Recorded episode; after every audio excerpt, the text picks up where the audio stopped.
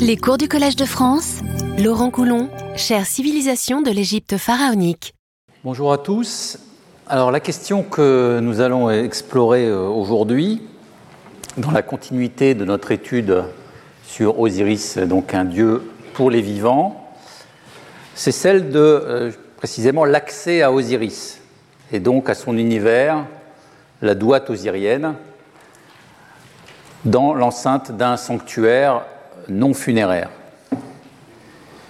il me semble devoir l'aborder selon deux dimensions qui se recoupent euh, en partie, que j'esquisse ici euh, à très grands traits. D'abord, la dimension spatiale du lien entre le monde des vivants et l'au-delà, à travers les accès ménagés vers euh, la douate, le monde souterrain d'Osiris. L'une des particularités euh, du dieu Osiris, nous l'avons déjà évoqué brièvement, est de ne pas être situé dans le même environnement que les autres dieux du panthéon égyptien, exilé dans la Douate, le monde souterrain, après sa mort, il règne sur le royaume des trépassés.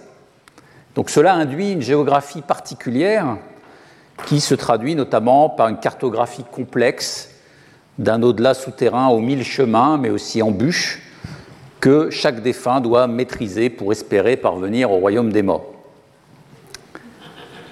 La douate, c'est un lieu euh, protégé, tenu à l'écart, normalement lié au monde des morts, espace donc séparé de celui des vivants. Comment dès lors se créent les conditions d'un contact entre les vivants et Osiris au sein d'un temple comme celui de, de Karnak, qui est au centre de notre étude comme on l'avait euh, déjà vu.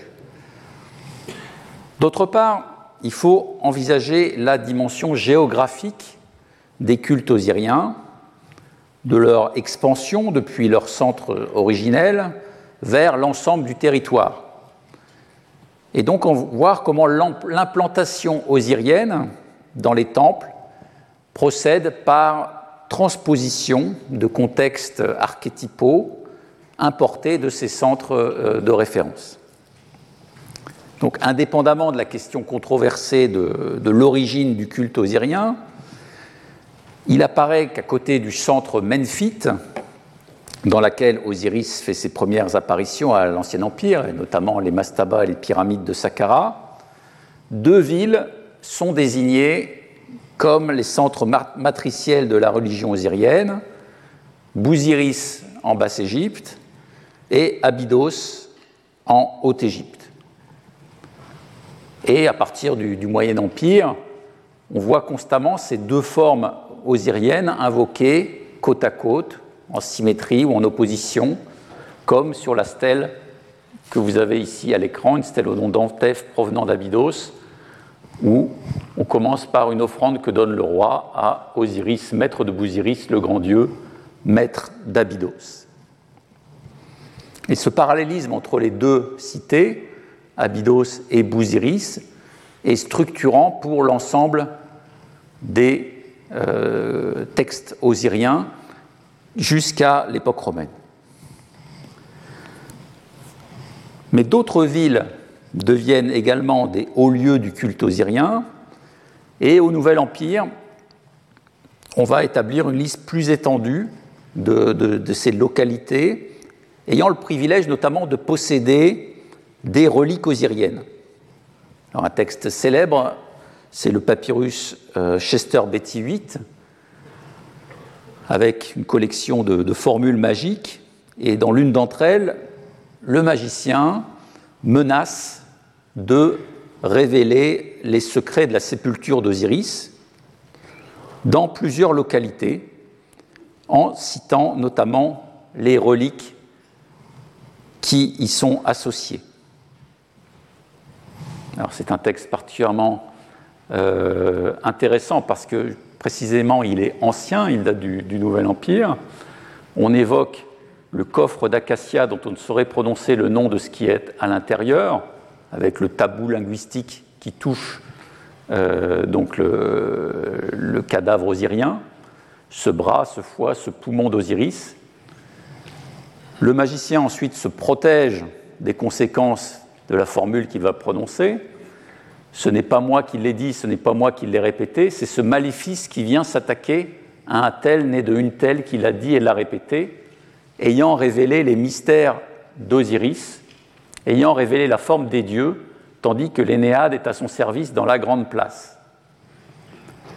Est-ce qu'Osiris connaît son nom? Je ne laisserai pas descendre vers Bousiris, je ne laisserai pas remonter vers Abydos, je déchiquetterai son bas, j'anéantirai son cadavre, je mettrai le feu à chacune de ces tombes.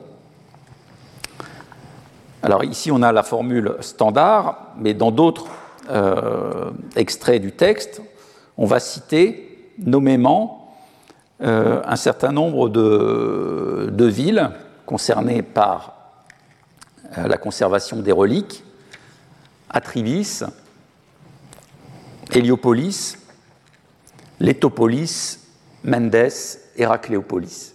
Et certaines métropoles peuvent conserver jusqu'à euh, cinq reliques. Donc vous voyez dans ce texte la multiplicité des tombes du dieu associées aux reliques est déjà bien présente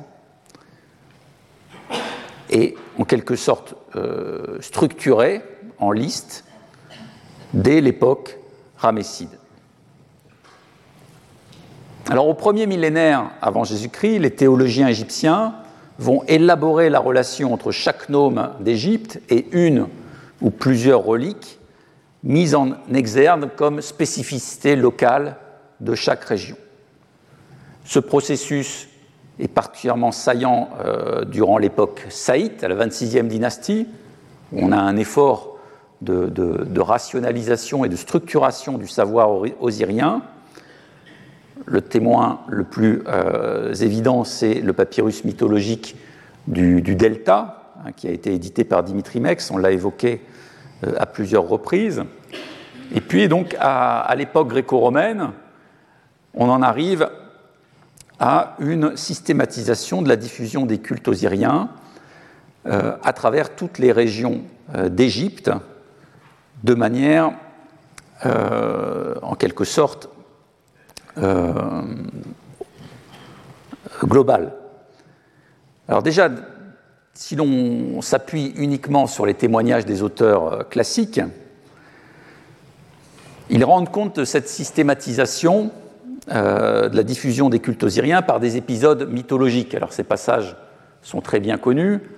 Diodore de Sicile évoque comment Isis découvrit les parties du corps d'Osiris sauf les parties sexuelles voulant rendre invisible la sépulture de son mari et la faire honorer de tous les habitants de l'Égypte, elle mit à exécution son projet à peu près ainsi.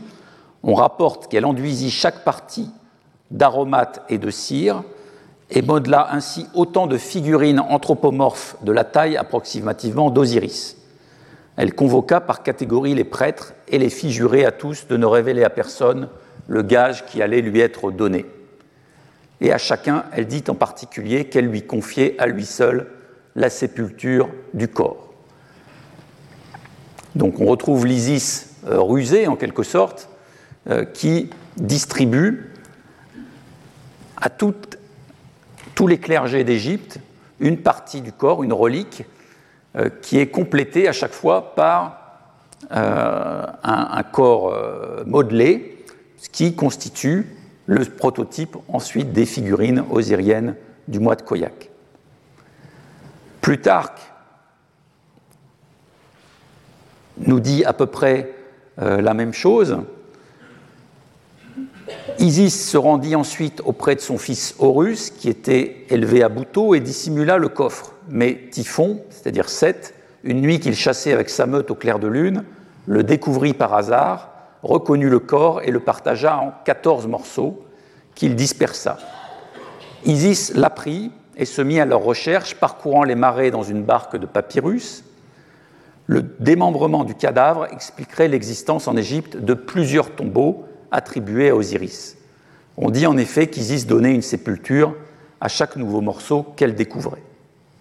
Là encore, c'est un stratagème d'Isis et une volonté à la fois de protéger le corps osirien et de diffuser son culte qui sont mis en avant. Et euh, on a là encore une sorte de, mythe étiologique qui nous donne donc la, la cause de la multiplicité des tombeaux d'Osiris tout à travers l'Égypte. Mais à côté évidemment de cette dimension mythologique, il y a une euh, conception euh, politique sous-jacente à la diffusion systématique euh, des cultes osiriens dans les noms égyptiens, alors qu'une tradition encore présente chez Plutarque témoigne de l'établissement d'une liste de 14 villes reliquaires. On va trouver aussi dans la documentation le nombre de 16 villes, les 16 noms des 16 membres divins, le processus de systématisation à l'œuvre dans la géographie religieuse à l'époque gréco-romaine amène à associer une relique à chacun des noms de Haute et de Basse-Égypte, ce qui fait 42 reliques. Donc, dans les processions représentées dans les temples gréco-romains, le roi va emmener l'ensemble de ces régions portant chacun un morceau du dieu pour procéder à la reconstitution du corps osirien, qui est mis en corrélation avec la recomposition du territoire de l'Égypte, unifié sous l'égide de la théocratie pharaonique. Donc l'exemple le plus célèbre, c'est celui de la procession euh, du Naos euh, du temple d'Edfou, qui date euh, du, règne de Ptolémée IV, fin du IIIe siècle avant Jésus-Christ, le nom de la relique de chaque nome va être intégré à un inventaire des éléments sacrés constitutifs du territoire, donc capitale, dieu, prêtre, arbre sacré, butte sainte, etc. Et au début de la procession, le roi, euh, donc de part et d'autre euh, des fils de divinité incarnant la, la haute et la basse Égypte, prononce un texte qui euh, donne en quelque sorte le, programme politique de cette, euh, de cette, opération.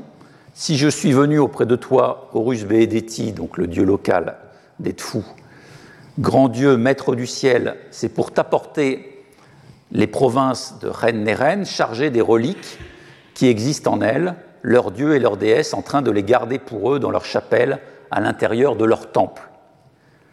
Ce sont leurs prêtres hâtes qui accomplissent les rites pour leur cas, leurs musiciennes qui jouent des cistres, du cistre devant eux, leurs barques amarrées sur leurs eaux, leurs arbres sacrés dans leur butte divine. Je fais perdurer leurs fêtes jusqu'à leur jour. L'abomination de Ré est leur abomination. Je rends festifs leurs autels pour les baous des dieux qui vivent des offrandes. J'arrose leurs champs à leur saison de l'année. J'effectue leurs libations jusqu'à leur péou. Donc là, on évoque très clairement cette multiplicité des euh, reliquaires osiriens euh, systématisés donc dans la géographie euh, religieuse de l'époque gréco-romaine. Donc tout cela pour rappeler que la composante territoriale du culte osirien est fondamentale et donc la mise en œuvre des rites osiriens s'envisage toujours à deux niveaux. L'un local, donc, qui implique l'imbrication de la constellation osirienne, donc Osiris, euh, Isis, Nephthys, Horus, etc., avec les autres éléments de la théologie locale. On va le voir évidemment à Karnak avec l'imbrication euh, des cultes osiriens avec la théologie ammonienne. L'autre niveau, c'est un niveau national renvoyant une vision globalisante de l'emprise osirienne sur l'ensemble du territoire de l'Égypte. Alors entrons dans le, dans le cœur du sujet avec d'abord, selon notre fil directeur, euh, présentation de la problématique au regard du monument qui nous intéresse euh, particulièrement, qui est notre fil directeur, donc la chapelle d'Osiris, maître de la vie à Karnak, euh, située donc dans le nord du temple, le long de la voie d'allée menant au temple de Ptah. D'abord, donc, sur le lien entre cette chapelle et donc la douate, euh, l'accès à la douate, le monde osirien.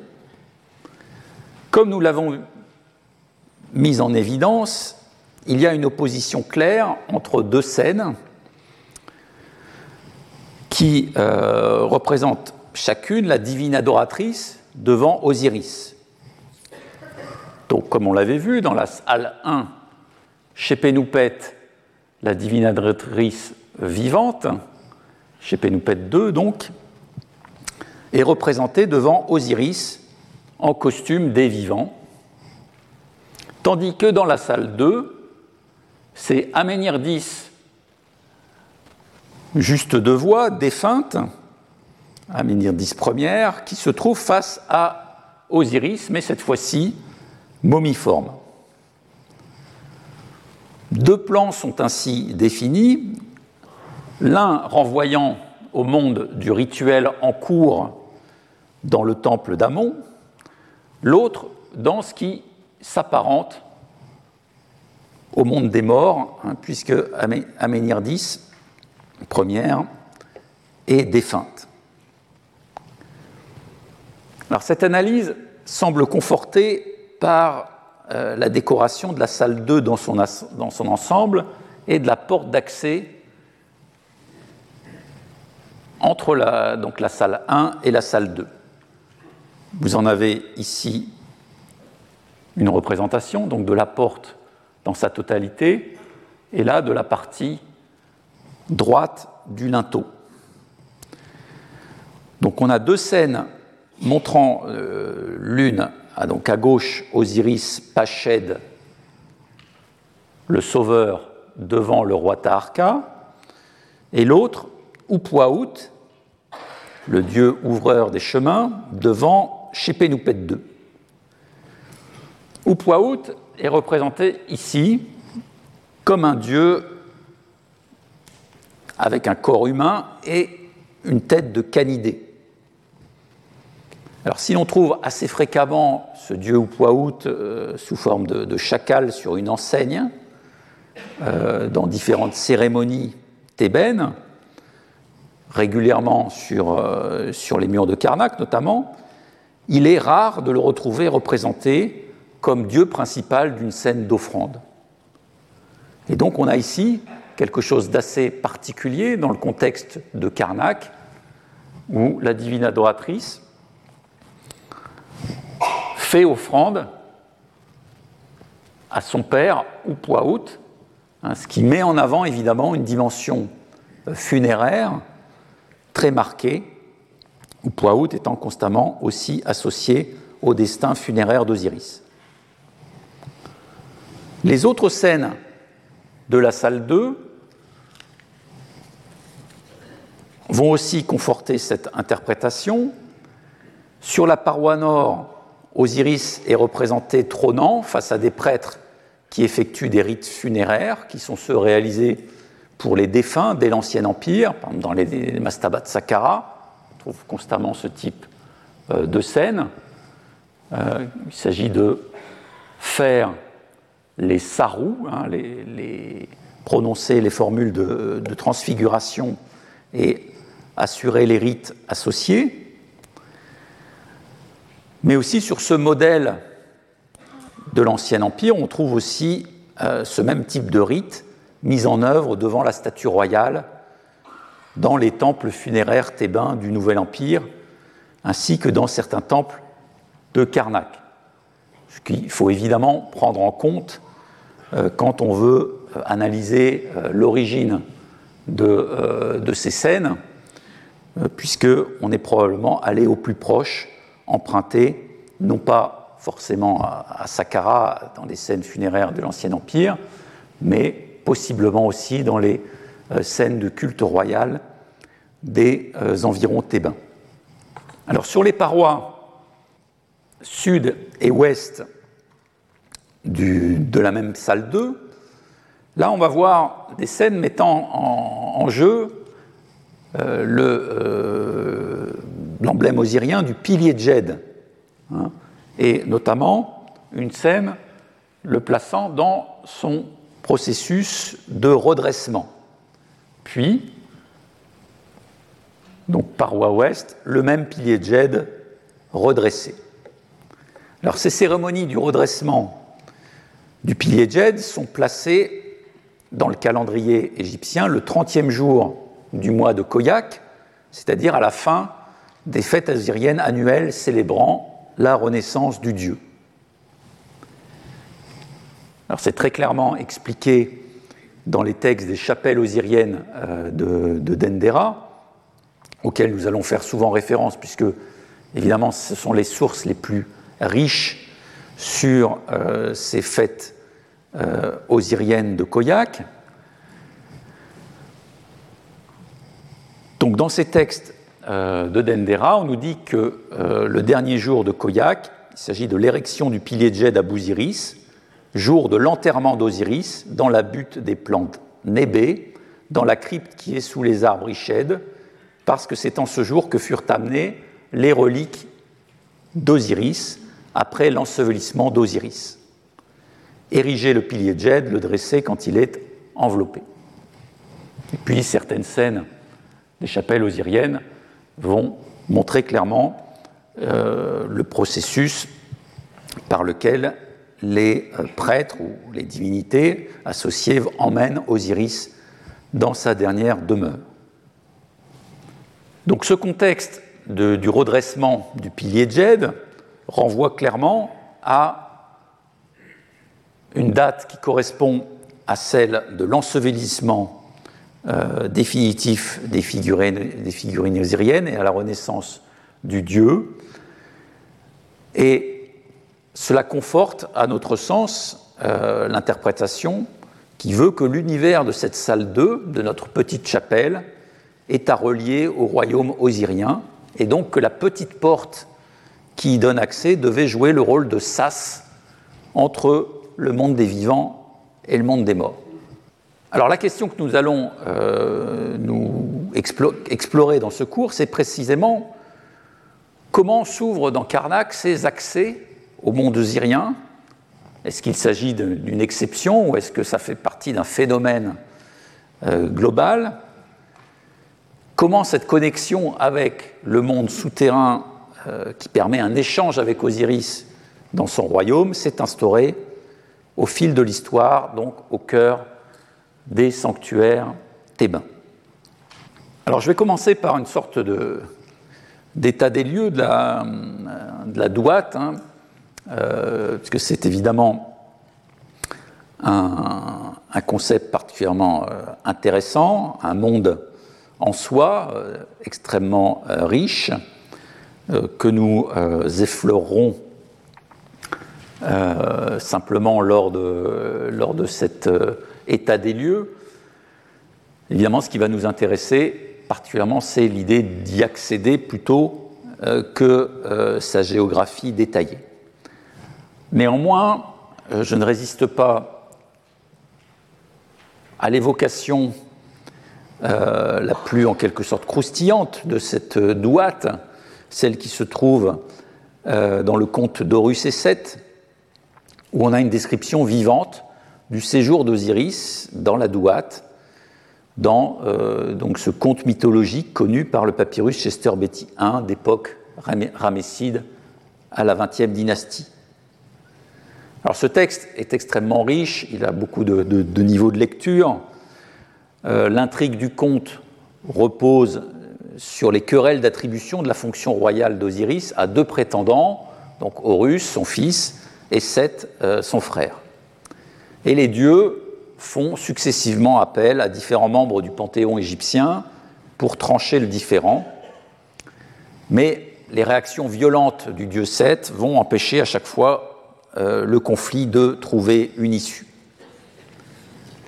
Alors Osiris, comme on l'a déjà précisé, lui se trouve exilé loin du reste des dieux, à l'Occident, et donc il est euh, sollicité, euh, mais pour le contacter, il faut évidemment lui envoyer un courrier qui prend un certain temps à lui parvenir. Alors la réponse d'Osiris contrarie euh, hein, qui c'était euh, le, chef en quelque sorte euh, du panthéon divin, car Osiris va se vanter d'avoir créé l'orge et le blé pour faire vivre les dieux, et le bétail aussi qui suit les dieux.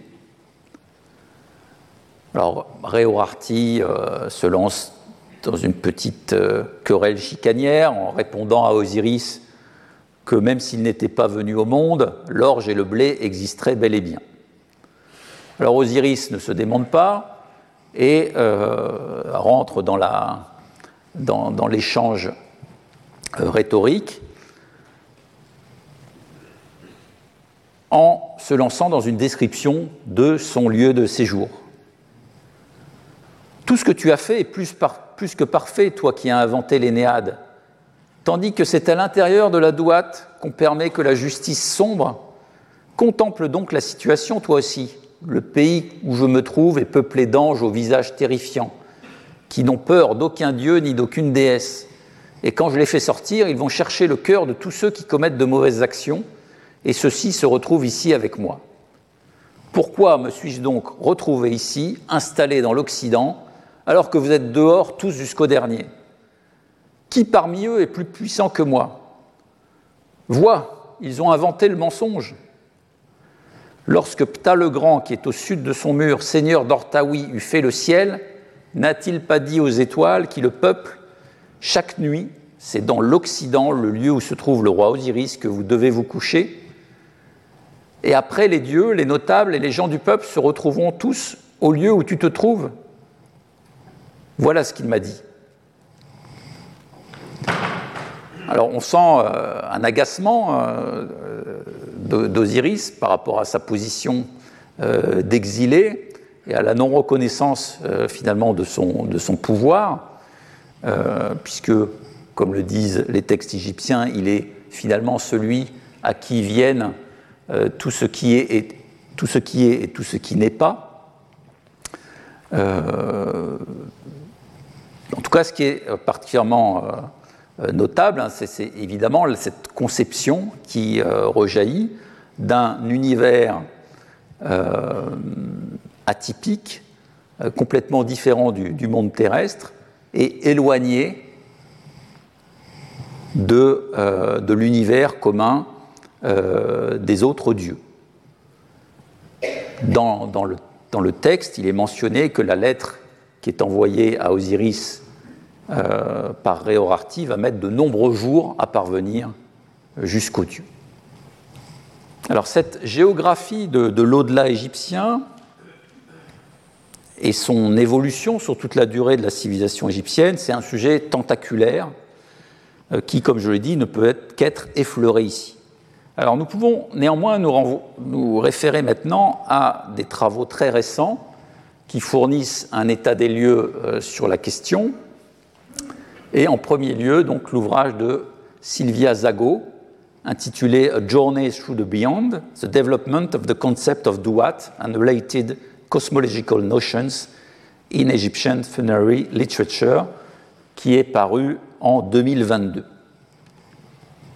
Alors dans cet ouvrage, euh, l'auteur va dresser un tableau diachronique de la notion de Duat, centré sur les grands corpus de textes funéraires, Évidemment, donc les textes des pyramides à l'Ancien Empire, puis les textes des sarcophages au Moyen Empire, le livre des morts, les livres de l'au-delà, Amdouat, livre des portes, livre des cavernes, livre de la terre, donc le premier, l'Amdouat, apparaissant au début de la XVIIIe dynastie, tandis que les autres sont attestés euh, après l'époque amarnienne, et ce qu'on appelle les livres du ciel, donc livre de Nout, livre de la nuit, livre du jour, avec donc les deux premiers euh, qui sont attestés pour la première fois dans l'Osireion de, de Séti Ier. Euh, donc le cénotaphe, entre guillemets, le cénotaphe osirien euh, adossé au temple funéraire de Séti Ier à Abydos. Et le troisième, donc le livre du jour, étant attesté dans la tombe de Ramsès VI, qui reprend un très grand nombre de ses compositions funéraires. L'ouvrage de Sylvia euh, Zago euh, analyse l'ensemble des données fournies par euh, tous ces textes et l'ouvrage se termine aussi sur une analyse comparative de la vision de l'au-delà en Mésopotamie et dans le monde gréco-romain. Alors si on résume les conclusions de cette étude approfondie, alors qui évidemment qui s'appuie fortement sur des travaux antérieurs. On pense à tout ce qu'a fait Eric Hornung sur les livres de l'au-delà, nombreuses contributions qui sont mobilisées euh, dans, l'ouvrage. Donc, en résumé, on a premièrement le fait que la douate est une notion qui évolue très sensiblement entre les conceptions en vigueur à l'Ancien Empire et les périodes postérieures. Dans les textes des pyramides, la notion de douate renvoie principalement à une zone céleste dans laquelle le Soleil et les astres se régénèrent pendant leur période d'invisibilité, puis réapparaissent. Donc le roi défunt, hein, qui est au centre du processus décrit dans les textes des pyramides, le roi défunt bénéficie du même processus de régénération et va sortir de la douette céleste comme un mort transfiguré, donc un art. Après l'Ancien Empire, même si la dimension céleste euh, demeure sous certains aspects, la douate va se, trouver, euh, va se voir attribuer le caractère d'un monde souterrain, d'une part, et l'apparence spatialisée d'un univers complexe fait de cheminement dont la maîtrise devient un enjeu en soi, d'autre part. Donc on connaît ces représentations des sarcophages du Moyen Empire, avec notamment le livre des deux chemins, qui fournit une image très éclairante de cette évolution. Mais c'est surtout au Nouvel Empire que la topographie différenciée des univers ctoniens, terrestres et célestes va se fixer en une répartition douate terre, ciel, qui vient structurer le discours funéraire. Alors deuxièmement, la douate fonctionne à la fois comme un espace et comme une temporalité. Un espace d'abord qui est structuré selon un axe ouest-est, correspondant grosso modo à la, course du, solaire, du Soleil. Il faut noter que même si euh, le contexte général de cette douate reste un monde souterrain, sa localisation peut être frappée d'une certaine ambivalence, puisque dans les textes, on l'associe aussi à la partie interne de la déesse du ciel Nout. Donc ça reste, Sylvia Zago insiste sur ce, euh, fait, ça reste une notion versatile. Donc ça, c'est pour l'espace. Pour la temporalité, eh bien, la douate, en quelque sorte, c'est un parcours qui se fait au rythme des 12 heures de la nuit. Ce parcours permettant la réunion du dieu céleste Ré et du dieu ctonien Osiris, le temps du voyage nocturne de l'astre solaire. Ce temps de la douate, est marqué par une dimension donc transitoire, le temps de la nuit, qui correspond aussi à une phase de gestation et de régénération. Notons aussi que la dimension spatiale cosmique, d'une part, donc le lien entre ce monde et le monde des morts, la douate, et la dimension géographique, c'est-à-dire l'ancrage des cultes osiriens sur le territoire de l'Égypte, s'interconnectent aussi dans la description que l'on a du monde de la douate. Puisque, par exemple, certains territoires de l'au-delà vont renvoyer, par les mêmes toponymes, à certains lieux définis du territoire égyptien. On pense par exemple à la zone de Rosetaou, correspond à une zone de la nécropole Menphite et qui correspond également à une partie de la douate souterraine, puisque durant la quatrième heure de la nuit du livre de l'Amdouate, le Soleil doit emprunter les voies mystérieuses de Rosetaou. C'est un exemple, on pourrait les multiplier, et Paul Barguet avait même euh, supposé que euh, l'ensemble de l'Amdouate était structuré selon une logique qui correspondait à la géographie des centres cultuels de l'Égypte. Alors après ce, tableau extrêmement euh, général, intéressons-nous particulièrement à la question des accès à la douate. Alors il y a un accès évidemment qui, qui s'impose, c'est celui qui emprunte le soleil quotidiennement pour entrer dans la douate et en ressortir. Donc d'un point de vue cosmique, c'est l'accès par excellence vers le monde souterrain d'Osiris. Chaque soir, en effet, le Soleil est censé plonger dans la douate et chaque matin renaître en s'en extrayant.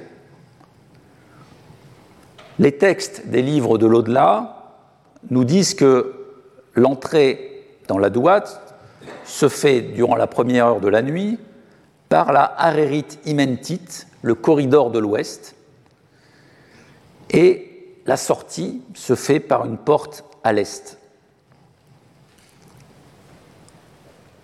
Alors il y a eu plusieurs euh, études sur ces zones liminales entre le monde terrestre et la Douate.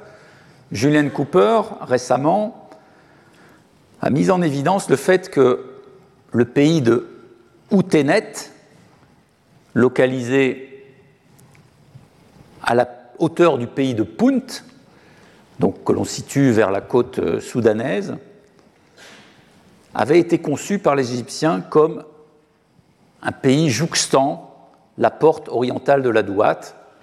Donc ça correspond, dans cette zone en bordure euh, de, la mer Rouge et du Soudan, à premier pays qui serait baigné par les rayons du soleil. Donc on a dans les textes égyptiens, dans certaines mentions, une association de données géographiques pour, en quelque sorte, fixer localement ces accès à la douate. Même quand il s'agit d'accès, on va dire, euh, d'ordre cosmique. Ces accès cosmiques à la douate sont régulièrement rapportés par les théologiens égyptiens à leurs sanctuaires locaux, à l'aide de constructions mythologiques ad hoc, même si dans des textes euh, funéraires, on va projeter ces accès cosmiques dans une géographie plus lointaine, dans les textes théologiques se rapportant à chaque sanctuaire, on va reconstruire en quelque sorte des univers à l'horizon plus limité, où l'on va pouvoir envisager que euh, l'accès à la douate du Soleil passe par le sanctuaire local. Alors, dans le papyrus mythologique du Delta, notamment, euh, Dimitri Mex a signalé l'existence de euh, la mention de la bauge du Véra, donc le Véra, ce, porc euh, mâle, donc, qui est associé dans le contexte héliopolitain au dieu Geb, et on a un creusement qui est réalisé par l'animal, qui est considéré comme une ouverture communiquant avec l'autre monde, donc qui est à la fois, selon les mots de, Dimitri Mex, portail du soleil couchant et entrée du tombeau. Donc là, dans ces légendes, mythologique rapportée à la ville euh, d'Héliopolis, on a conçu le sanctuaire héliopolitain comme une possible entrée dans la douate. Alors ces accès à la douate ne sont pas forcément liés à des entrées du Soleil, ils peuvent aussi euh, renvoyer à des émergences de la crue du Nil. On a notamment le terme iméet, qu'on traduit par entre, caverne, qui correspond initialement à la source septentrionale du Nil, située dans la région entre Memphis et Héliopolis. Donc là encore, le terme a fait l'objet d'un article récent de Sylvia Zago en 2022. C'est un terme, comme le mot euh, douat, extrêmement polyvalent, qui en vient à désigner aussi les espaces des nécropoles en communication avec le monde souterrain. Et l'iméette, ça devient dans les textes liturgiques osiriens une voie d'accès du mort pour entrer dans le séjour des bienheureux, comme dans la formule euh, d'une liturgie osirienne que j'ai euh, donnée ici, tirée d'un cartonnage au nom de Nesmine, qui est un prêtre thébain qui était prophète d'Osiris au Piched.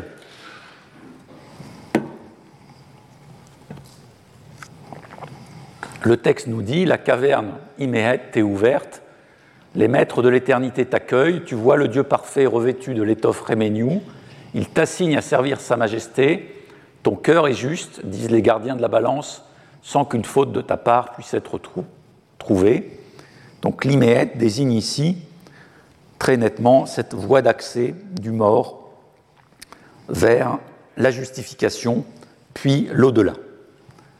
Alors une désignation proche de euh, qui s'emploie parfois alternativement, c'est Tchepéet, la caverne. Parfois on dit Tchepéet Chetat, la caverne secrète,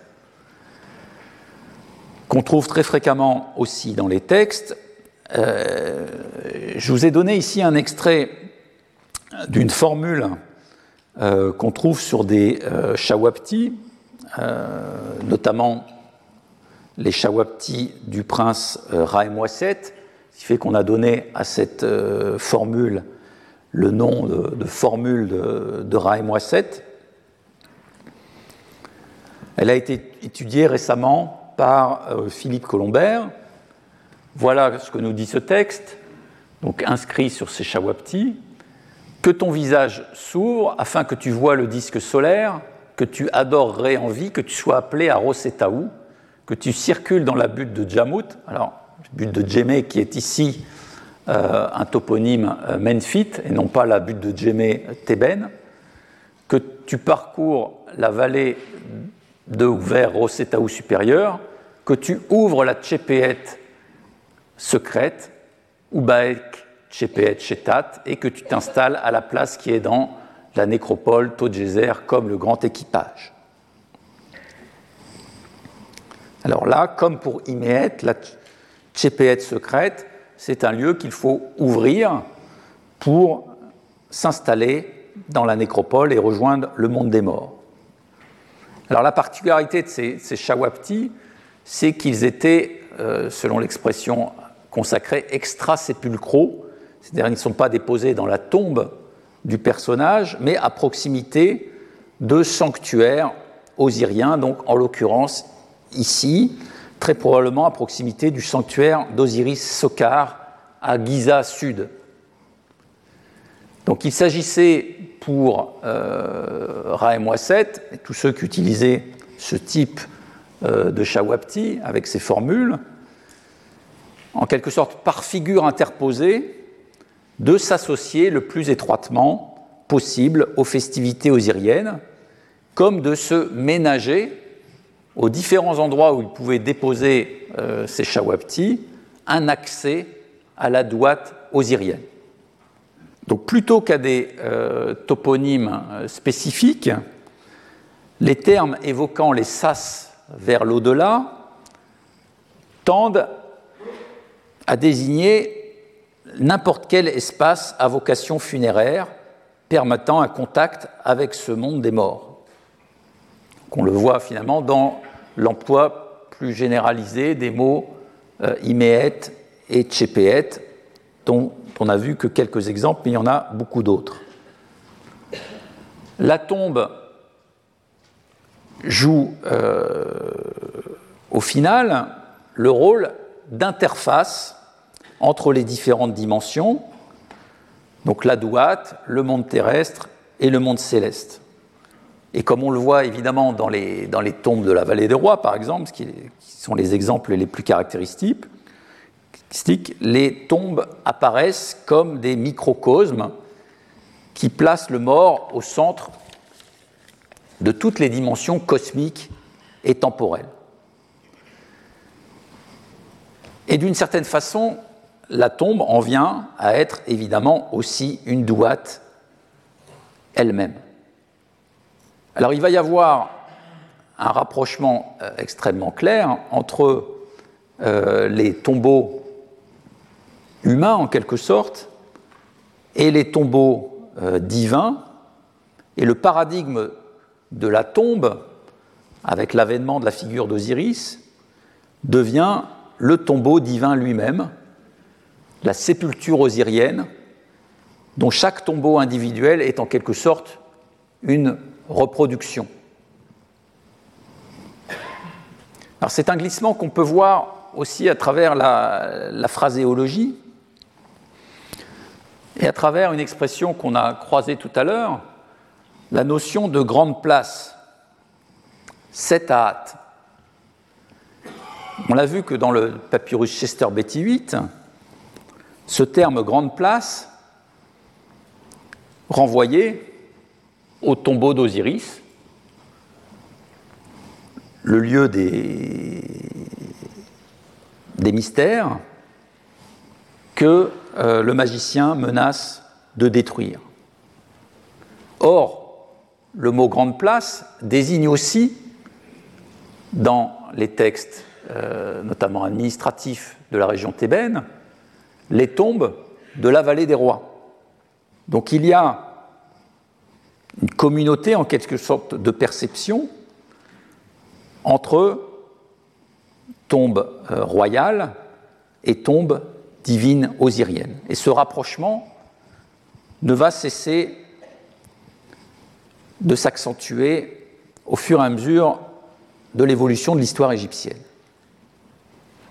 Alors on peut évidemment aussi euh, mentionné, ça a été évoqué tout à l'heure, la grande tombe osirienne qui est adjointe au temple funéraire de Séti Ier à Abydos, que l'on dénomme Osireion, et qui est décorée des grands corpus funéraires que l'on trouve aussi dans toutes les tombes euh, royales de la vallée des rois au XIXe et XXe dynastie. Et ces textes seront ensuite utilisés par l'élite égyptienne dans leurs monuments funéraires durant tout le premier millénaire avant Jésus-Christ. L'osireion, le cénotaphe osirien générique en quelque sorte, sert de, euh, de source à tout le répertoire des tombes royales du Nouvel Empire. Alors on a glissé des tombes euh, de, tombe des rois et des particuliers vers la tombe divine, la tombe osirienne. Et ce que je voudrais noter dès à présent, c'est que dans les témoignages tardifs relatifs au tombeau d'Osiris, on va trouver une distinction qui permet certainement euh, d'éclairer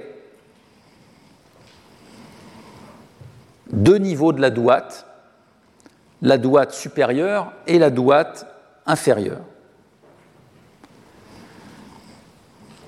La description la plus précise de ces deux niveaux est fournie par les textes des chapelles osiriennes de Dendera, toujours, qui décrivent les différentes étapes de la fabrication des figurines osiriennes pendant les fêtes du mois de Koyak, donc le quatrième mois de la saison de l'inondation. Ces fêtes sont devenues, pendant le courant du premier millénaire avant Jésus-Christ, les fêtes les plus importantes du calendrier liturgique égyptien. Dans ces textes euh, de Dendera, on se réfère à une tombe osirienne archétypale, celle de Bouziris, mais celle-ci, évidemment, doit avoir son équivalent dans le contexte rituel immédiat de Dendera, et les textes doivent évoquer aussi des édifices tentirites. Donc là, on a une distinction entre droite supérieure et droite inférieure. Que nous dit-on sur la droite supérieure? Quant à la chapelle haute, Chétit Eret, où est mis ce dieu de cette année, donc la figurine qu'on vient de réaliser lors, des fêtes de Koyak, dans Bouziris la Haute, on y entre sur un seuil d'argent, on la nomme droite supérieure, on l'appelle entre, Himéet, on retrouve ce terme, le dieu grand demeure dans l'antre nommé la salle scellée par une pierre. Alors il y a différents problèmes de traduction qui se posent et qui ont été commentés euh, notamment par Christian Leitz dans son article euh, de la Zeitschrift 116 consacré aux deux douates. Euh, j'ai repris en l'amendant la dernière traduction de Sylvie Coville. Cette douate supérieure, donc, qui est le lieu où on entrepose la figurine qui vient d'être réalisée, s'oppose à la douate inférieure, qui est le lieu d'enterrement définitif des figurines de Koyak. On nous dit, quant à la crypte Tchépéet, sous les arbres Ished, qui est dans la nécropole divine, on y entre avec le travail sacré c'est-à-dire la figurine osirienne, de l'année précédente. C'est celle qu'on appelle la douate inférieure. Elle est faite en pierre et on nous décrit ensuite ses éléments, notamment ses dimensions et le fait qu'elle soit composée de sept portes, semblables chacune à la porte de la douate. Il y a une porte à l'ouest par laquelle on entre et une porte à l'est par où on sort. Il contient un tas de sable de sept coudées sur lequel le dieu est posé à l'intérieur du sarcophage. Et là, on retrouve l'expression Nébor que l'on avait vue pour désigner un sarcophage. Il apparaît donc clairement ici que les parties des édifices rituels associés au rite de Koyak sont assimilées eux-mêmes à des parties de la douate du monde souterrain osirien, aussi bien la nécropole des figurines dans laquelle elles sont inhumées définitivement, que le lieu de, consécration, de conservation pardon, de la figurine qui est l'objet du culte pendant un an et qui doit être assimilé à l'une des chapelles osiriennes du toit du temple de Dendera. Donc avec ce dernier exemple, nous sommes amenés euh, directement à considérer l'une des évolutions marquantes du premier millénaire avant Jésus-Christ, c'est l'intégration au sein des enceintes sacrées, des temples divins, l'intégration de nécropoles qui ne sont plus relégués dans des secteurs éloignés des temples, mais qui en deviennent des parties constitutives. Alors je parle de va, ça va concerner à la fois les nécropoles humaines en quelque sorte que les nécropoles divines. Alors c'est un phénomène euh, bien connu que l'on observe notamment sur un site célèbre qui est le, site de, Tanis, euh, devenu capitale de l'Égypte à la 21e dynastie. Et dans la partie avant du temple d'Amon de, de Tanis, une nécropole royale a été découverte par Pierre Montet en 1939, donc une nécropole qui a été aménagée entre le XIe siècle et le 8e siècle avant Jésus-Christ, contenant notamment les sépultures des pharaons sous Sénès Ier, Orcons II, chez Chong III. Vous en avez quelques images ici, avec notamment dans la décoration de la tombe d'Ozarkon II cette scène du jugement d'Osiris qui entre en quelque sorte dans le répertoire du programme décoratif royal à cette époque. Donc là, la nécropole royale, mais qui inclut aussi euh, des, des, sépultures de certains membres de l'élite, se trouve directement intégrée à l'espace du temple. Et on est complètement sorti de la séparation en vigueur au Nouvel Empire entre les grands sanctuaires, les temples funéraires et les sépultures euh, rejetées en quelque sorte dans la montagne thébaine, euh, loin des édifices cultuels. Alors Tanis n'est pas un cas isolé. Euh, on a d'autres sites du delta qui sont concernés. Et puis, dans le domaine thébain, on va avoir à Médine Tabou, alors ce qui est certes un temple funéraire, mais qui comporte aussi un temple divin consacré à euh, l'amont de Djémé, l'amont euh, osirianisé en quelque sorte, devenu dieu ancêtre associé à la butte primordiale euh, de, de Djémé sur la rive ouest. Donc à proximité de ce temple d'Amon de Djémé s'installent les chapelles funéraires des divines adoratrices d'Amon. Donc ces chapelles constituant en quelque sorte un pendant occidental aux chapelles osiriennes euh, du euh, temple de, Karnak. Alors, ce phénomène de développement des tombes euh, sur les dromos des temples a fait l'objet de plusieurs études, dont un article de, Joachim Quack, qui a rapproché euh, ce, phénomène de témoignages qui ressortent aussi de la littérature démotique, et notamment un, passage du papyrus Kral euh, concernant le, le cycle d'Inaros, qui montre qu'au premier millénaire s'affirme une conception commune au rite funéraire pour la royauté et l'élite d'une part, les animaux sacrés d'autre part, et enfin le culte osirien.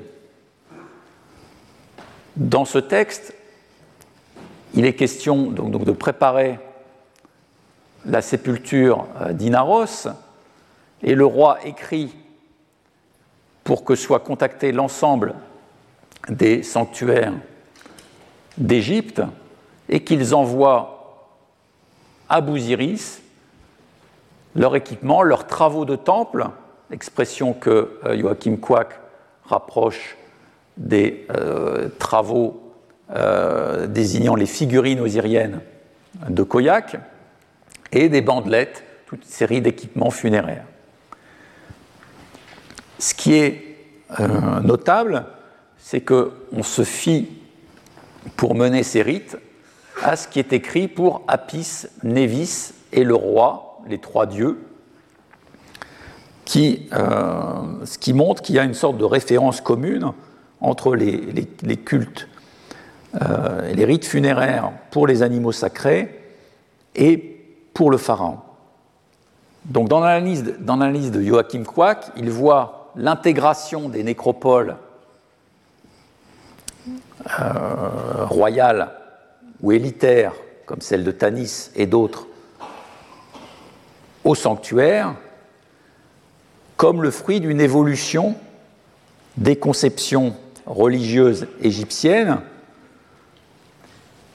où on veut finalement renforcer le lien étroit avec le destin osirien, qui est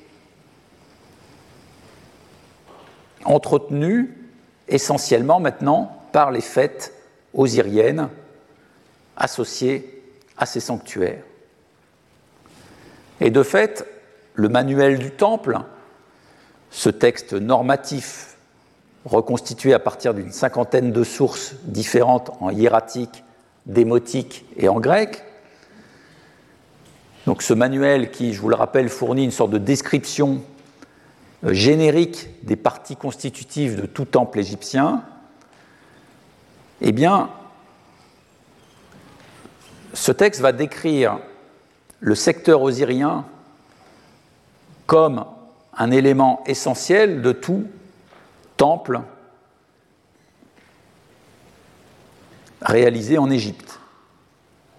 Il s'agit d'un lieu constitutif de tout sanctuaire, indépendamment donc de la divinité qui préside à la localité concernée. La butte divine est décrite dans ce texte comme un lieu à l'accès restreint où on réalise les rites de fabrication des figurines osiriennes. Et au bout d'un an, soit on les enterre dans une nécropole, soit on les jette à l'eau dans le lac sacré ou dans le fleuve. Donc voilà le, tableau global de cette évolution qui euh, renvoie aussi à une évolution des conceptions religieuses qui rapprochent en quelque sorte les destins funéraires humains des célébrations osiriennes menées dans les temples. Alors rapidement, je voudrais dresser le tableau historique que l'on peut constater sur le terrain à Karnak, dans un site qui fournit un accès privilégié à l'étude diachronique de l'évolution du culte osirien, puisqu'on est dans un sanctuaire où euh, la partie centrale du temple et sa périphérie n'ont pas été entièrement reconstruites à l'époque ptolémaïque, mais on va pouvoir suivre archéologiquement les différentes phases d'aménagement des édifices s'étant agrégés progressivement au sanctuaire et notamment donc les témoignages du développement du culte osirien. Alors évidemment, je vous en fais une présentation rapide et sélective. Ce qui m'intéresse, c'est de montrer comment euh, la, nécropole osirienne a été progressivement intégrée au, temple et est devenue un accès privilégié aussi à la douate osirienne euh, au sein du temple de Karnak. Cette image vous donne la géographie globale. C'est une, prise, c'est une vue prise depuis le nord-est, avec la nécropole osirienne qui se trouve à l'opposé de l'entrée euh, actuelle euh, du temple de Karnak. Ce secteur, il est défini par un relief qui se trouve à l'angle nord-est de la partie centrale du temple de Karnak, de Ipetsut, relief qui a probablement été ajouté soit à la 30e dynastie, soit un peu plus tard, représentant Osiris face au tombeau d'Osiris, précisément, donc sur une image euh, en quelque sorte classique de ce tombeau, d'un tertre surmonté par un arbre. L'arbre, en l'occurrence, c'est l'arbre sacré Ished. Le nom du secteur nous est donné par cette inscription, c'est la Set Ahat, la grande place, donc terme générique désignant les nécropoles osiriennes. Alors le secteur qui nous intéresse, donc de, la nécropole osirienne, ne peut pas nous livrer toutes les données archéologiques que l'on souhaiterait, la faute à des dégagements qui ont été euh, relativement massifs dans les années 1950, quand Henri Chevrier a déblayé l'ensemble du, secteur, ne laissant apparaître que euh, ce qui résistait aux, ouvriers, c'est-à-dire euh, des édifices en briques cuites, comme ce tombeau voûté, et dans la partie arrière, le secteur de ce qui sera euh, redécouvert en 1993 comme étant des catacombes osiriennes. Donc voilà la structure générale euh, du secteur du point de vue de, la nécropole, avec différentes phases qui nous donnent en quelque sorte le développement progressif de l'ensemble de la nécropole, un cimetière primitif qui va dater du tout début du premier millénaire avant Jésus-Christ, un tombeau voûté qui date de la 26e dynastie, un temple d'Osiris Coptite et des catacombes osiriennes de Ptolémée IV qui vont surtout illustrer l'évolution de la nécropole à l'époque gréco-romaine. Malgré les dégagements de, chevriers, on peut quand même estimer quelle était l'emprise de la butte osirienne qui se trouvait euh, à cet endroit. Donc, même si c'est en partie euh, une reconstruction, on peut estimer qu'il y avait à cet endroit un tertre osirien et qu'une partie des bâtiments de la nécropole était enterrés ou semi-enterrés. Les chapelles et temples s'ouvrant tout autour de la butte se trouvaient ainsi adossés à cette emprise de la butte. Alors on le voit par le sondage qui a été réalisé par François Leclerc euh, à proximité des éléments plus tardifs de la nécropole, on a à des niveaux euh, inférieurs des témoignages d'une nécropole primitive qui est, dont, les niveaux sont scellés par un bastion en briques estampillé au nom du grand prêtre Menre Perre. Donc là, on est vraiment au tout début euh, du Xe siècle avant Jésus-Christ, donc sous la, sous la 21e dynastie. Donc on peut euh, dater ces tombes individuelles contenant des figurines du dieu d'une époque légèrement antérieure. À la fin de la 21e dynastie, les fouilles menées dans le secteur ont livré un fragment de stèle qui montre qu'il existe une dévotion de la part de hauts personnages libyens envers l'Osiris installé à cet endroit, qui est un Osiris proche de l'Osiris d'Abydos. Et d'ailleurs, ce monument a pu être rapproché d'une stèle dédiée également par un chef euh, libyen. on, trouve la plume au-dessus de la tête ici, euh, sur les deux monuments, consacrés, donc stèle consacrée euh, cette fois-ci à Abydos. Donc on voit que les cultes osiriens se développent en quelque sorte en parallèle à Abydos et à Karnak. À Karnak, dans le secteur nord-est de la butte osirienne. Et puis on a progressivement l'aménagement de différentes chapelles autour de la butte, chapelle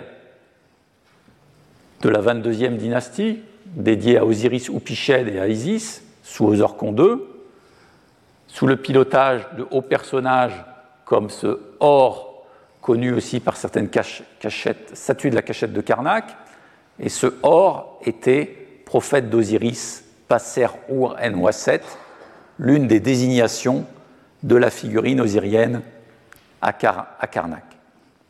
D'autres chapelles vont être aménagées à côté. Ici, on est à la 25e dynastie, sous Shepenupet II, donc à la transition entre la 25e et la 26e dynastie. Mais un peu antérieurement, on avait le long de l'enceinte, enfin ce qui, a été ensuite euh, l'enceinte de Nectanebo, une chapelle très intéressante pour notre propos, qui est la chapelle d'Osiris souverain de l'éternité, la chapelle d'Osiris Ekadjet. Vous en avez une vue ancienne au moment de sa découverte par Georges Legrain. Cette chapelle contient une représentation des rites de la butte de Djémé, donc sur la rive ouest de Thèbes, représentation qui a sa copie aussi dans l'édifice de Taharka du lac. Le texte qui se trouve associé à cette représentation a été étudié par Marc Gabold dans un article intitulé L'inondation sous les pieds d'Amont en 1995. Le texte nous dit qu'il s'agit ici de la grande entrée de la caverne du Noun sur la rive ouest du ciel, à Refeternebes, se hâter vers elle chaque neuvaine, accomplir pour lui l'acte de s'arrêter là pour ouvrir à son intention sa grotte qui est là, afin de voir ce qui s'y trouve, les primordiaux qui sont dans sa double chapelle. Alors d'une part, on a une mention d'une Chepet Noun, d'une caverne du Noun, qui marque, comme on le sait, euh, souvent aussi un accès vers la douate, et puis la mention aussi d'ouvrir euh, cette grotte qui permet précisément d'accéder au monde euh, de, de l'enterrement des primordiaux. On a le nom de la butte de Djemé qui est mentionné ici, et donc on renvoie par cette représentation à un accès à une butte osirienne qui est une butte osirienne de la rive ouest, mais dont on conçoit qu'elle a une qu'elle a une réplique orientale dans le secteur osirien de Karnak. Et les mentions de l'Osiris de Djemé reviennent à plusieurs reprises dans les textes des chapelles du secteur, ce qui montre le lien qui est établi entre la butte de Djemé à l'ouest et la butte osirienne du secteur de la Grande Place à l'est. Alors à la 25e dynastie, on va avoir d'autres édifices euh, présents. Alors certains ont été démantelés, ils sont connus que par des blocs de, remploi, euh, notamment dans la, dans la chapelle d'Osiris coptite d'époque gréco-romaine. Ces blocs de remploi ont fait l'objet d'une étude de, notre mission, euh, sanctuaire osirien de Karnak. Vous voyez ici les dessins de reconstitution d'Anna Guillou qui permettent d'en avoir euh, d'avoir idée de, la constitution de certaines parois, et notamment de scènes mettant euh, en jeu le couronnement de la divine adoratrice Aménirdis Ier, sur le modèle de euh, scènes qui sont connues par le temple de Kawa pour le couronnement du pharaon Tarka.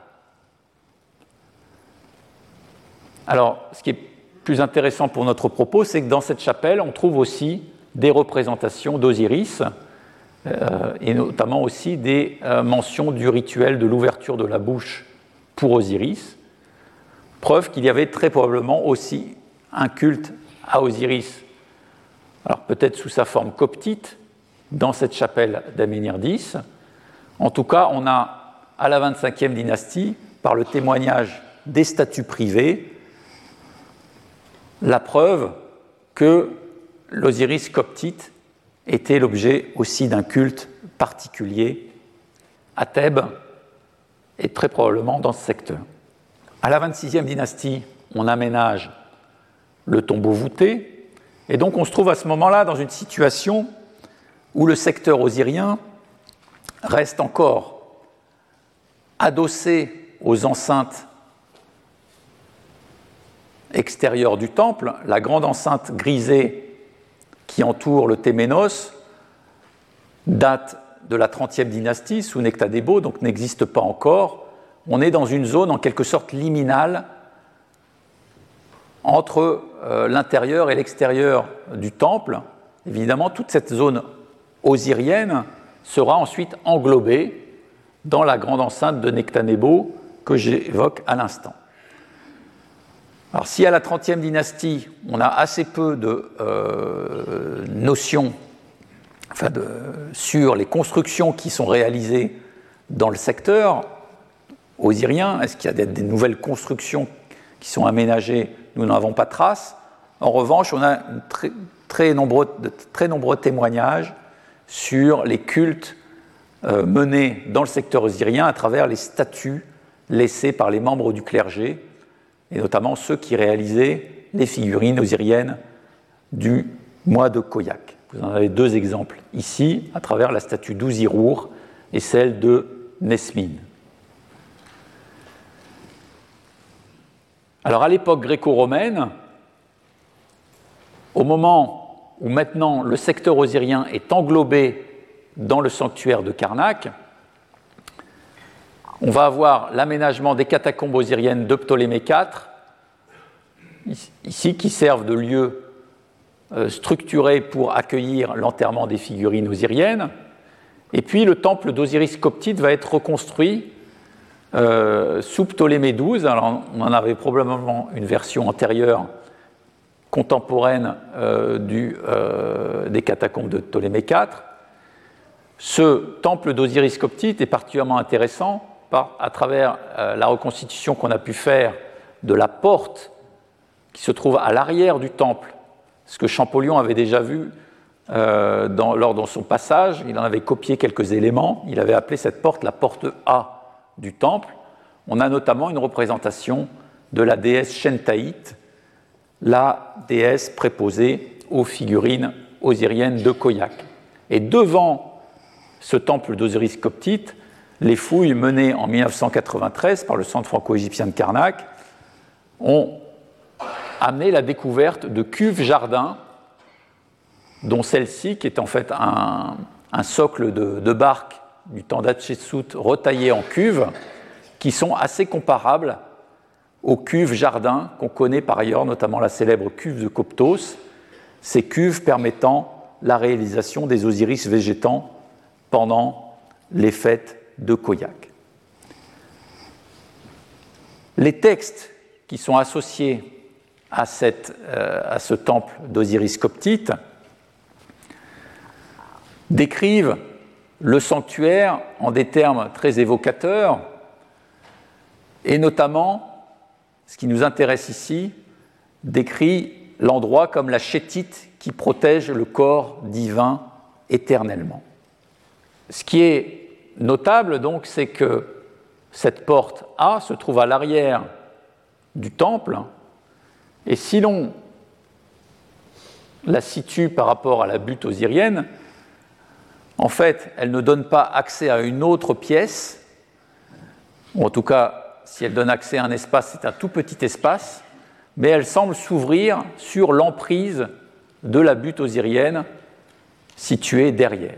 On a en quelque sorte ici à mon sens, une sorte de porte d'accès vers la douate, vers le monde osirien, qui est aménagé en quelque sorte comme le point focal du temple. Et on aurait, dans la conception générale de euh, la, la, nécropole osirienne de Karnak, deux niveaux. Le temple d'Osiris coptite, conçu comme le lieu de conservation de la figurine osirienne fabriquée lors des fêtes de Koyak, donc ce serait la douate supérieure, et on pourrait interpréter les catacombes osiriennes, lieu d'enterrement définitif de ces figurines, comme la douate inférieure. Donc on a, malgré l'état de conservation euh, euh, dégradé du site la possibilité de reconstruire en quelque sorte le fonctionnement de cette nécropole comme une douate à deux niveaux. Et en tout cas, ce qui est la conclusion euh, à laquelle je voulais arriver, c'est qu'on a ici un accès privilégié à la douate osirienne à travers ces monuments de la nécropole nord-est de Karnak. Alors, dans le peu de temps qui nous reste, j'aurais voulu explorer très rapidement aussi une autre manière d'envisager l'accès à la douate, cette fois-ci euh, en exploitant le modèle abydénien. Abydos, on l'a dit, c'est un lieu de référence constant dès qu'il s'agit d'évoquer Osiris, et tout naturellement, en construisant l'identité osirienne de Thèbes, hein, qui n'était pas au départ une ville euh, osirienne, on s'est référé à cette matrice théologique et rituelle que constituait Abydos. Alors, je, me suis livré dans les dernières années à une sorte de reconstitution de la manière dont euh, Abydos a été transposé progressivement dans le contexte thébain et comment on a reconstitué en quelque sorte un, un monde abydénien sous forme réduite à Thèbes puis à Karnak. Alors je n'en donnerai que les grands traits, en partant évidemment du paysage religieux abydénien qui a fait l'objet de nombreuses études euh, récemment. Euh, donc pour que vous visualisiez les lieux, on a à Abydos la zone du, temple d'Osiris, la zone des temples funéraires, la zone de la nécropole euh, des premières dynasties reconfigurée en tombeau d'Osiris à partir du Moyen Empire, et puis, à l'arrière, vous avez ces montagnes dans lesquelles s'ouvre euh, euh, un passage qui a été évidemment valorisé dans le paysage religieux comme un lieu privilégié d'accès vers euh, la douate, le monde souterrain. Donc on a une forte empreinte du paysage euh, dans, les conceptions religieuses abydéniennes. Je renvoie aux travaux de Andreas et Ute euh, Efland, euh, aussi aux articles récents de Anne-Marie Pouls-Wagner. Si l'on en évoque à nouveau ce fameux fils de, Ramsès II, Raemouaset, on s'aperçoit que dans ces textes, eh bien, dans ces inscriptions qu'il a laissées, notamment sur cette statue euh, où il porte un fétiche d'Abydos qui est conservé au British Museum, eh bien, il nous évoque le paysage abydénien comme la caverne tchépéette du maître de l'éternité, la place excellente de l'offrande, le lieu majeur pour récompenser les justes, la butte sacrée pour prononcer des louanges aux esprits excellents. et donc il dédie cette statue de sorte que la région d'Abydos ouvre sa voie pour cet art efficient. Donc l'idée d'installer cette statue à Abydos, c'est le même principe que euh, de déposer un, shawapti à Giza Sud, c'est de pouvoir avoir un accès privilégié vers le monde osirien. Alors le guide qui peut nous servir, ce sont les temples funéraires euh, aménagés, enfin les temples aménagés dans, le, dans le secteur d'Abydos, qui sont très connus, notamment le temple de Séti Ier, avec son Osirion derrière, et euh, le temple de Ramsès II. Dans le temple de Séti Ier, on a au cœur du sanctuaire des salles osiriennes qui représentent d'une part la veillée du dieu par Isis et Nephthys, protégé par ce qui reste ici d'un serpent, et le réveil du dieu.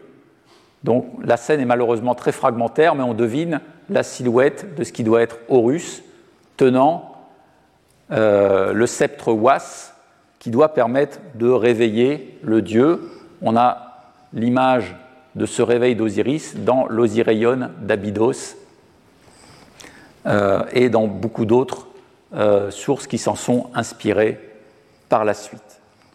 Et puis toujours dans ces salles osiriennes du temple de Siti Ier, on va avoir dans les portes d'accès de la, de la, partie centrale des représentations du fétiche d'Abydos, adoré par la divinité, avec des dieux gardiens, c'est ça un point important, dieux gardiens, qui sont là évidemment pour protéger des accès au monde funéraire. On va retrouver les mêmes éléments dans le temple de Ramsès II à Abydos, où on a cette procession du fétiche abydénien dans cette partie euh, de la cour B du temple, fétiche qui se rend jusqu'à l'arrière du temple, et notamment dans ce monde souterrain de la salle M14, où le fétiche abydénien fait l'objet d'onctions et est protégée par des dieux gardiens et des serpents.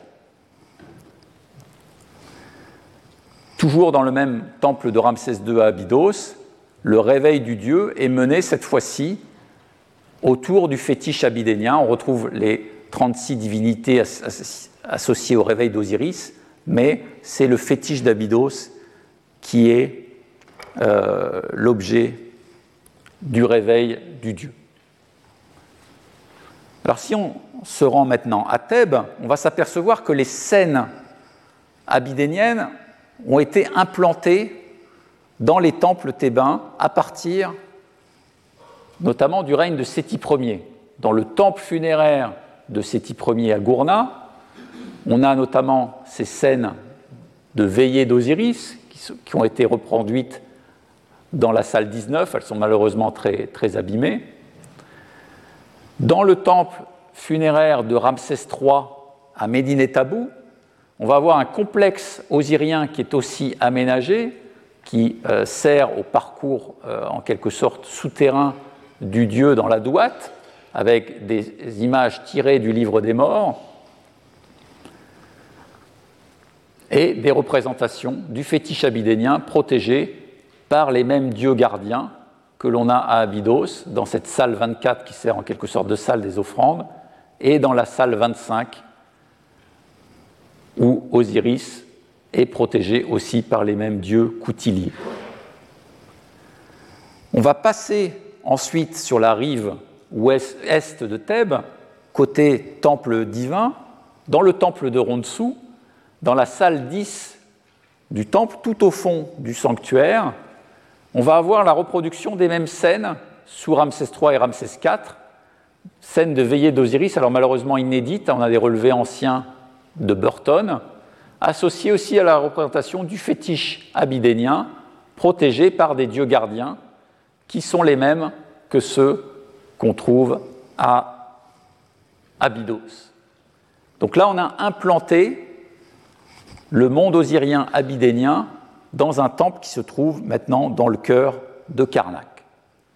Et puis à la 26e dynastie, un peu plus tard, alors je suis obligé de, brûler des étapes, euh, on va avoir dans la chapelle d'Osiris ou Néfer, maître des éléments, à côté de la chapelle d'Osiris, maître de la vie, la représentation du fétiche d'Abydos,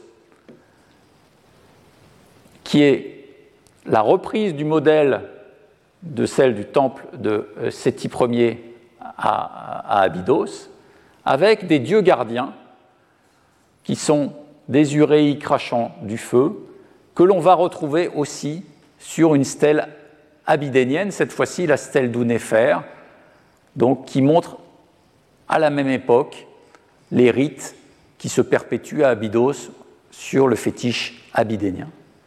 Et là, on arrive à l'élément final de la démonstration, c'est que si on regarde aussi les dieux qui sont au-dessus de ces uréis gardiens, des dieux qui portent des couteaux,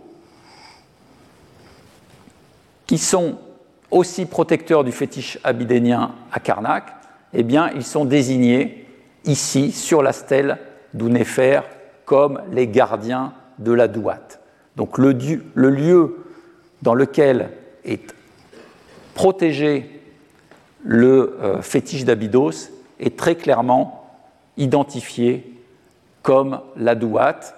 Et donc on a aussi dans la chapelle d'Osiris ou Néfer, maître des aliments, euh, une image de la douate osirienne qui conserve donc l'image euh, du dieu. Alors si on revient à notre chapelle d'Osiris, maître de la vie, on va s'apercevoir que ce fétiche abydénien il est aussi représenté à côté du sas d'accès de la salle 2, comme une sorte d'image liminale qui conforte aussi l'idée qu'il y a là un passage vers la douate osirienne sur euh, le modèle abydénien. Alors comme vous l'avez vu, on a suivi un cheminement euh, double aujourd'hui, l'un à travers l'histoire de l'implantation progressive de la nécropole osirienne et de ses satellites dans le secteur nord-est de Karnak, et l'autre à, travers celle de l'importation de cultes abydéniens à Thèbes dans les temples funéraires, d'abord euh, rive ouest, puis à Karnak même.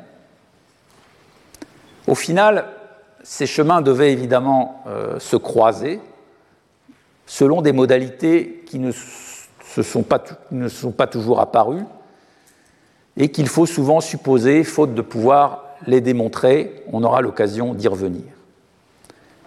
En tout état de cause, on a pu voir comment il existe au premier millénaire avant Jésus-Christ plusieurs sas aménagés vers la douate osirienne dans l'enceinte du sanctuaire de Karnak. L'un, c'est la nécropole osirienne du nord-est. D'autres sas sont constitués par les chapelles selon des configurations très variables. En tous les cas, l'analyse euh, conforte notre hypothèse de voir dans la chapelle d'Osiris, maître de la vie, l'un de ces sas vers l'au-delà, et il restera à voir comment, précisément, on se sert de ce sas pour accéder au Dieu, ce que nous essaierons de déterminer dans les séances à venir. Je vous remercie. Retrouvez tous les contenus du Collège de France sur www.colège-2-france.fr.